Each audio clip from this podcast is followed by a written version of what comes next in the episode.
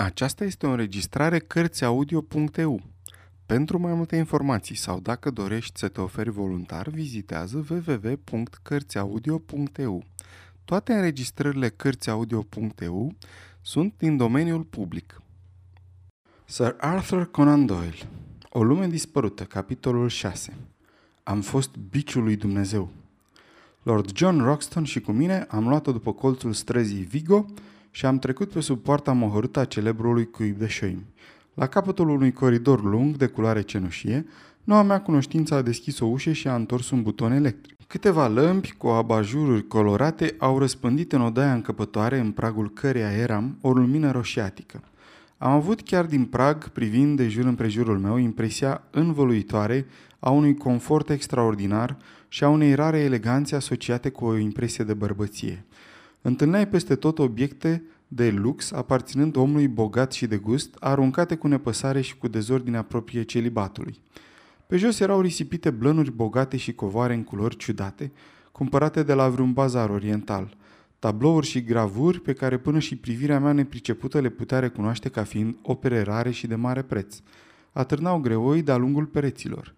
Schițe reprezentând boxeri, dansatoare și cai de curse stăteau alături de un senzual Fragonard și de un Giraudet marțial sau de un visător Turner.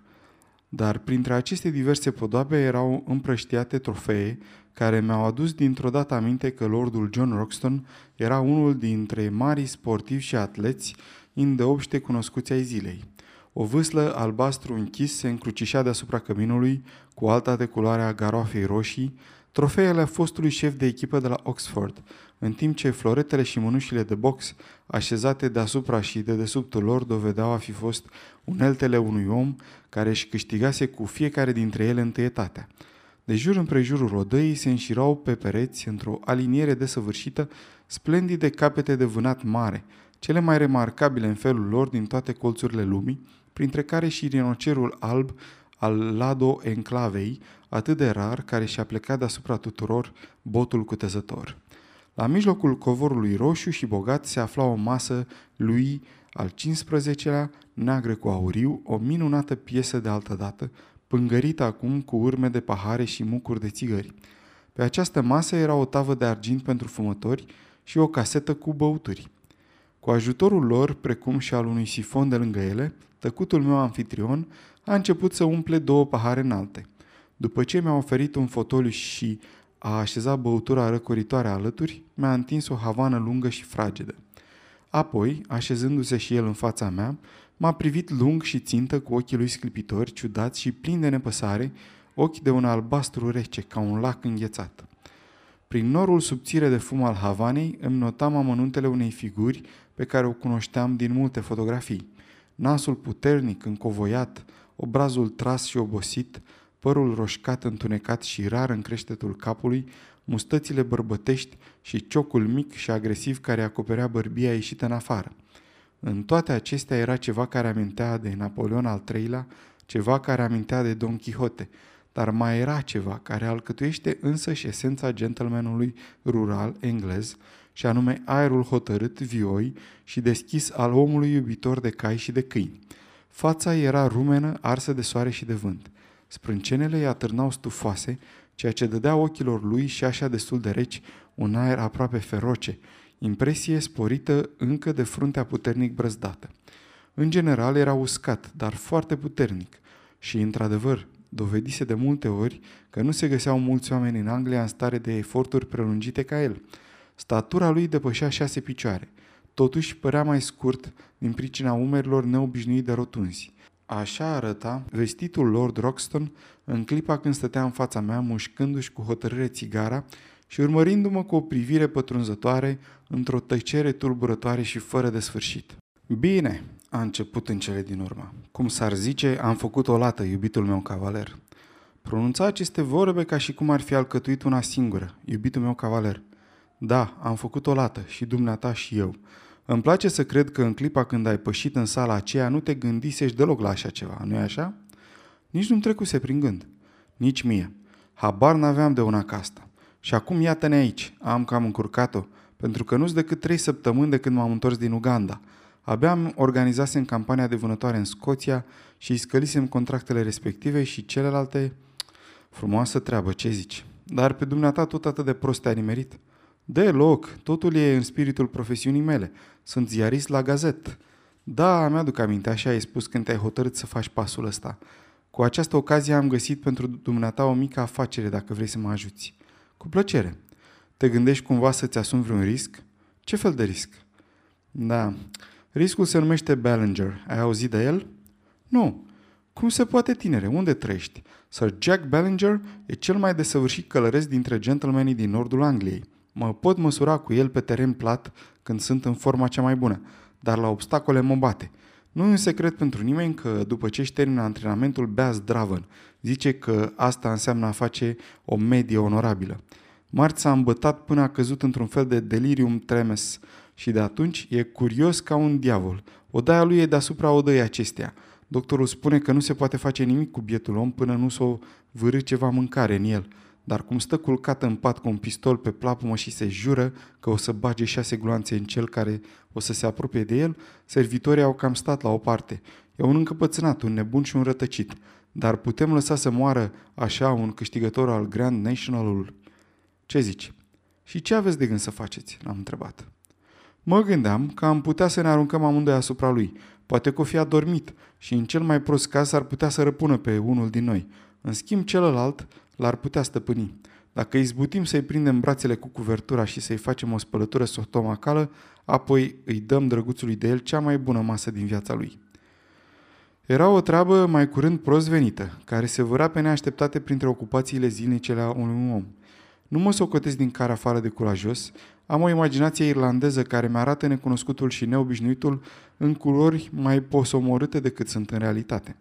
Pe de altă parte, am un adânc dispreț față de sentimentul care se numește frică și mă înspăimântă gândul că s-ar putea descoperi în mine simptomele ei.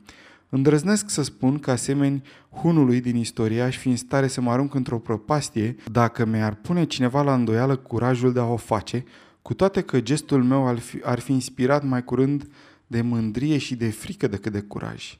De aceea, deși fiecare nerv din trup mi se contracta numai la gândul omului înnebunit de băutură pe care închipuirea mi-l arătă în odaia deasupra noastră, am răspuns, căutând să-mi iau un glas cât mai nepăsător, că eram gata să merg. Încă observația a lordului Roxton cu privire la primejdia care mă aștepta mi-a provocat un început de enervare. Ne pierdem vremea cu vorba și asta nu folosește la nimic, i-am spus. Hai să mergem. Ne-am ridicat, eu de pe scaunul meu, el de pe a lui, și atunci, râzând pe înfundate și pe sub mustață, m-a lovit ușor de 2-3 ori pe piept, apoi m-a îmbrâncit la loc pe scaun. Bravo, băiețașule, așa te vreau, a zis. L-am privit mirat. Pe Jack Ballinger l-am văzut eu singur azi dimineață. Mi-a făcut o gaură destul de serioasă în poalele chimonoului fiei binecuvântată mâna bătrână și neputincioasă, dar până la urmă am izbutit să-l imobilizez într-o cămașă. Și peste 1 săptămână o să fie cum nu se poate mai sănătos. Cred că nu o să-mi iei toate acestea nume de rău, tinere, nu-i așa? Vezi, dar asta rămâne între noi. Eu consider această aventură sud-americană ca pe o afacere foarte serioasă și dacă am un tovarăș cu mine, vreau să fie un om pe care să mă pot bizui. De aceea te-am pus la încercare și am tot dreptul să spun că ai ieșit cu bine. Îți dai seama că totul depinde de dumneata și de mine, deoarece bătrânul Summerlee o să aibă nevoie de dădacă de la început. Nu cumva ești din întâmplare acel Malone de la care unii așteaptă să fie selecționat în echipa internațională de rugby a Irlandei? Ca rezervă, poate. Îmi spuneam eu că mi-amintesc de figura dumitale, doar eram acolo când ai marcat punctul contra echipei Richmond, cel mai bun punct pe care l-am văzut în tot sezonul. N-am lipsit de la niciun meci de rugby de când am putut să fiu de față, deoarece e jocul cel mai bărbătesc din câte cunosc. Dar nu te-am chemat să vii aici ca să vorbim despre sport. Trebuie să ne sfătuim cu privire la afacerea noastră. Avem aici, în prima pagină a Times-ului, lista vapoarelor. Iată un vapor al companiei Booth, care pleacă spre Para vinerea viitoare. Și dacă atât profesorul cât și dumneata vă puteți aranja, sunt de părere că am putea să-l luăm, nu? Foarte bine, o să stabilesc lucrul ăsta cu el. Cum stai cu echipamentul dumitale? Gazeta mea o să se îngrijească de toate. Știi să tragi? Cam cât toți cei din poliția teritorială. Sfinte Dumnezeule, chiar atât de prost ai? E cel din urmă lucru la care voi Tinerii vă gândiți să-l învățați. Sunteți cu toții niște albine fărac. Nu vă gândiți decât cum merge stupul. Ai să arăți cam prost într-o bună zi când o veni careva să-ți fure muierea. Totuși va trebui să ții strâns pușca la omor în America de Sud, deoarece afară de cazul când prietenul nostru, profesorul, e un nebun și un mincinos, o să avem de văzut câteva lucruri ciudate până la întoarcere. Ce fel de pușcă ai? S-a îndreptat spre un dulap de stejar și când l-a deschis am zărit sclipind un șir lustruit de țevi de pușcă paralele ca tuburile unei orci. Vreau să văd ce ți-aș putea oferi din propria mea panoplie, mi-a spus. A scos una după alta o serie de carabine frumoase, deschizându-le și închizându-le cu câte o pognitură și un țăcănit, mângâindu-le apoi în timp ce le punea la loc cu dragostea unei mame care își leagănă copilul. Iată un blend, 577 Express. Cu el l-am doborât pe individul ăsta impresionant, mi-a spus, aruncând o privire spre capul rinocerului alb. 10 iarzi mai mult și m-a anexat el pe mine la propria lui colecție. De glonțul ăsta conic i-a atârnat norocul. Iată superioritatea legitimă a omului slab. Sper că îl cunoști pe Gordon, poetul calului și al puștii, omul care știe să le mânuiască pe amândouă. Iată acum o unealtă utilă de calibrul 470, cu lunetă de ochire și cu ejector dublu care trage fără înălțător până la 350 de iarzi. Aceasta e pușca de care m-am folosit acum 3 ani împotriva traficanților de sclavi peruvieni. Am fost biciul lui Dumnezeu prin ținuturile acelea. Pot să ți-o mărturisesc pentru că lucrul ăsta n-ai să-l găsești cu siguranță în vreo carte albastră. Sunt vremuri tinere când fiecare dintre noi trebuie să facă un sacrificiu oarecare pentru drepturile omului și pentru dreptate. Altminteri, nu mai ajungi niciodată să fii desăvârșit. Iată de ce am purtat acest mic război pe cont propriu. Singur l-am declarat, singur l-am desfășurat și l-am dus la bun sfârșit. Fiecare din crestăturile acestea înseamnă câte un ucigaș de sclavi. Frumoasă serie, nu-i așa? Asta mai mare e pentru Pedro Lopez, regele tuturor traficanților pe care l-am doborât într-un ochi de apă stătătoare de pe fluviul Putomayo. Dar uite ceva care ți s-ar potrivi. Și Lord John Roxton a scos din dulap o pușcă minunată, cafenie și strălucitoare. Capul patului e din cauciuc, vizorul bine arcuit și 5 cartușe în magazie. Îi poți încredința viața dumitale. Mi-a întins-o și a închis ușa dulapului de stejar. Dar pentru că veni vorba, m-a întrebat întorcându-se spre scaunul lui, ce știi despre profesorul Challenger? Nu l-am văzut niciodată până azi. Bravo, nici eu. E amuzant că o să ne îmbarcăm amândoi, purtând într-un plic sigilat ordinele unui om pe care nu-l cunoaștem. Seamănă cu o cioară bătrână și arțăgoasă. Colegii lui într-o știință nu par tocmai binevoitori față de el. Cum ai ajuns să te intereseze afacerea asta? I-am povestit pe scurt experiențele mele din dimineața aceea. Lord John Roxton mă asculta cu mare atenție. Apoi a scos o hartă a Americii de Sud și a întins-o pe masă. Cred că fiecare cuvânt pe care ți l-a spus reprezintă în parte adevărul, mi-a declarat serios.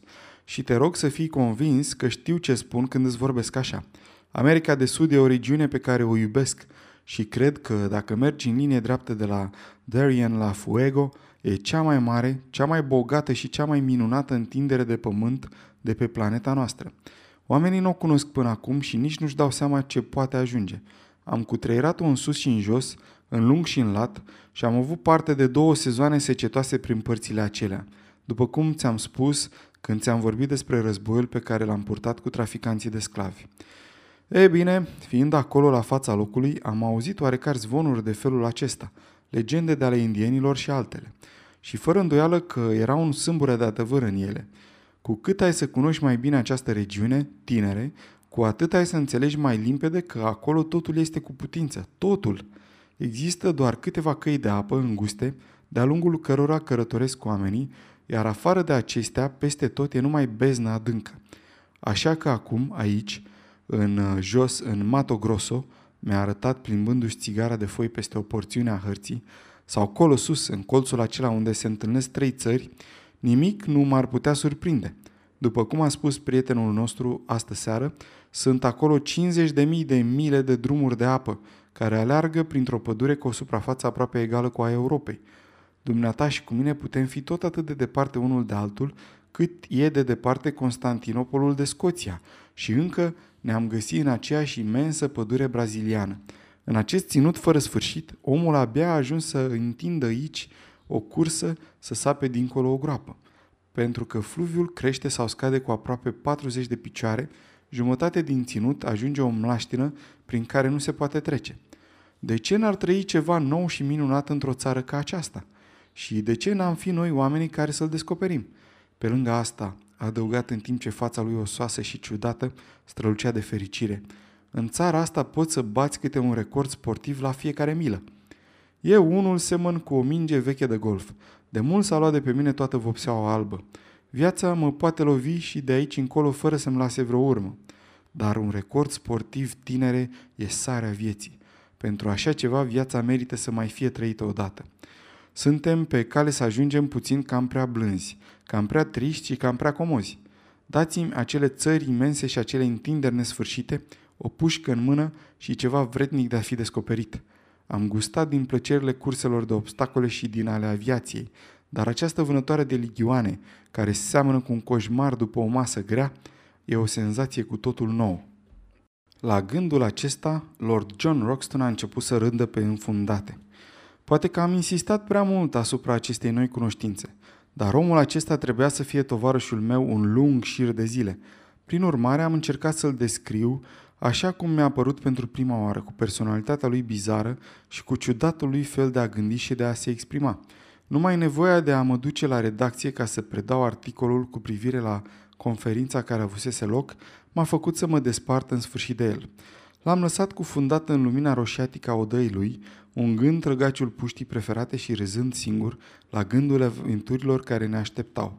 Aveam siguranța că în ce privește primejdiile care ni se puteau ivi în cale, n-aș fi putut găsi în toată Anglia un om mai calm și cu un suflet mai curajos alături de care să le înfrunt. În noaptea aceea, obosit cum eram după uimitoarele întâmplări ale zilei, am vegheat târziu cu McArdle, redactorul de știri căruia i-am expus toată situația. El a socotit-o destul de importantă ca să o aducă a doua zi dimineața la cunoștința șefului nostru, Sir George Beaumont. Am hotărât atunci că o să-i trimit lui McArdle, sub formă de scrisori, o serie de dări de seamă cu privire la aventurile mele și că aceste dări de seamă vor fi publicate în gazet pe măsura sosirii lor sau reținute spre a fi publicate ulterior, conform dorinței profesorului Challenger, deoarece nu puteam cunoaște încă ce condiții erau legate de directivele după care urma să ne orientăm în țara aceea necunoscută. La o întrebare pe care i-am pus-o profesorului prin telefon, am avut parte drept răspuns de un violent rechizitoriu împotriva presei, care s-a încheiat cu declarația că o să ne înmâneze momentul plecării și în cazul când îi vom aduce la cunoștință numele vaporului pe care urmează să ne îmbarcăm, îndrumările pe care le va crede de cuvință.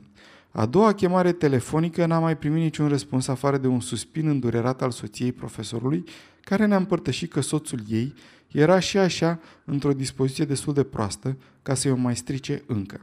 Mai târziu, în cursul acelea zile, a treia tentativă a avut drept unic rezultat un zgomot înspăimântător, odată cu înștiințarea centralei telefonice care ne aducea la cunoștință că aparatul profesorului Challenger s-a deranjat. După asta am renunțat la orice altă încercare de a mai intra în legătură cu el. Și acum, prea răbdătorii mei cititori, nu mă mai pot adresa vouă. De aici înainte, dacă într-adevăr vreo urmare a acestei povești va ajunge până la voi, lucrul nu va mai fi cu putință decât prin ziarul pe care îl reprezint.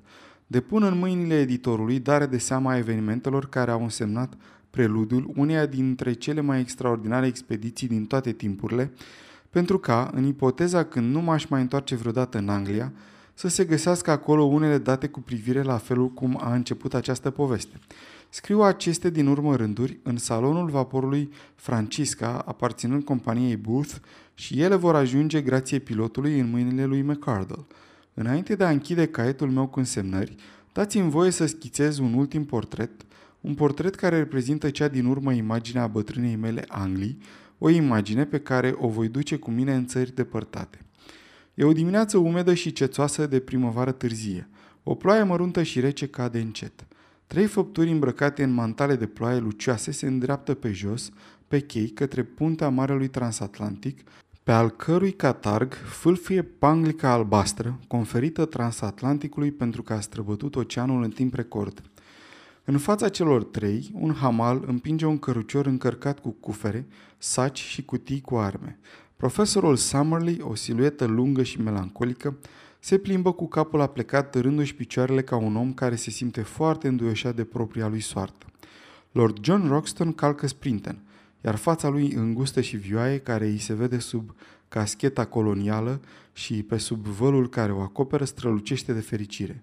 În ce mă privește, sunt încântat că am terminat cu zilele zgomotoase ale pregătirilor, ca și cu emoțiile inerente oricăror despărțiri, și nu mă îndoiesc că lucrul acesta se oglindește în toată înfățișarea mea. Deodată, tocmai în clipa în care atingeam vaporul, auzim gălăgie în urma noastră. E profesorul Challenger, care ne promisese că o să ne vadă la plecare. Alergă după noi, o făptură care gâfâie cu obrazul congestionat și cu un aer mânios. Nu, mulțumesc, zice el, prefer să nu mă urc pe bord. O să vă spun doar câteva cuvinte și ele se pot spune bine și de aici de unde suntem. Vă rog să nu vă închipuiți că m-aș simți îndatorat în vreun fel față de dumneavoastră pentru călătoria pe care o întreprindeți.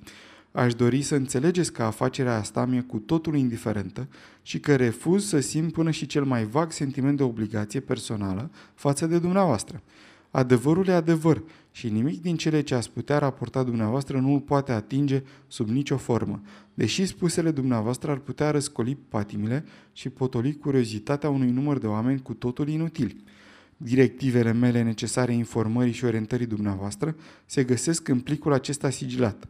Îl veți deschide când veți ajunge în orașul numit Manaus, așezat pe fluviul Amazon, dar nu înainte de ziua și de ora însemnate pe verso. M-ați înțeles bine? La stricta respectarea condițiilor mele, exclusiv în sarcina onoarei dumneavoastră. Nu, domnule Malone, nu o să-ți supun corespondența niciunei restricții, dat fiind că difuzarea acestor fapte reprezintă scopul călătoriei dumneavoastră. Îți cer totuși să nu dai amănunte cu privire la itinerariul exact și te rog să nu publici nimic până la întoarcerea dumitale. La revedere, domnule! Ai contribuit întrucâtva la îndulcirea părerilor pe care le aveam despre odioasa profesiune căreia, din nefericire, îi aparții. La revedere, Lord John! Știința este pentru dumneavoastră, după câte am înțeles, o carte sigilată, dar vă puteți felicita în ceea ce privește terenurile de vânătoare care vă așteaptă. Veți avea fără îndoială prilejul să descrieți in the field cum ați ucis pterodactilul zburător. La revedere și dumneavoastră, domnule profesor Summerlee. Dacă sunteți în stare să fiți mai bun, lucru despre al cărui contrariu sunt sincer convins, vă veți întoarce la Londra fără îndoială în pielea unui om mai înțelept. După asta a făcut stânga împrejur și un minut mai târziu îl puteam zări de pe punta vaporului, făptura scundă și îndesată agitându-se în zare în timp ce se întorcea spre trenul lui. Și acum, iată-ne porniți de-a binelea pe canal în jos, iată și cea din urmă bătaie de clopot care ne indică să predăm scrisorile. Iată și pilotul care și-a rămas bun. De aici înainte, vasul nostru o să-și urmeze drumul pe calea mereu bătută. Sfârșitul capitolului 6.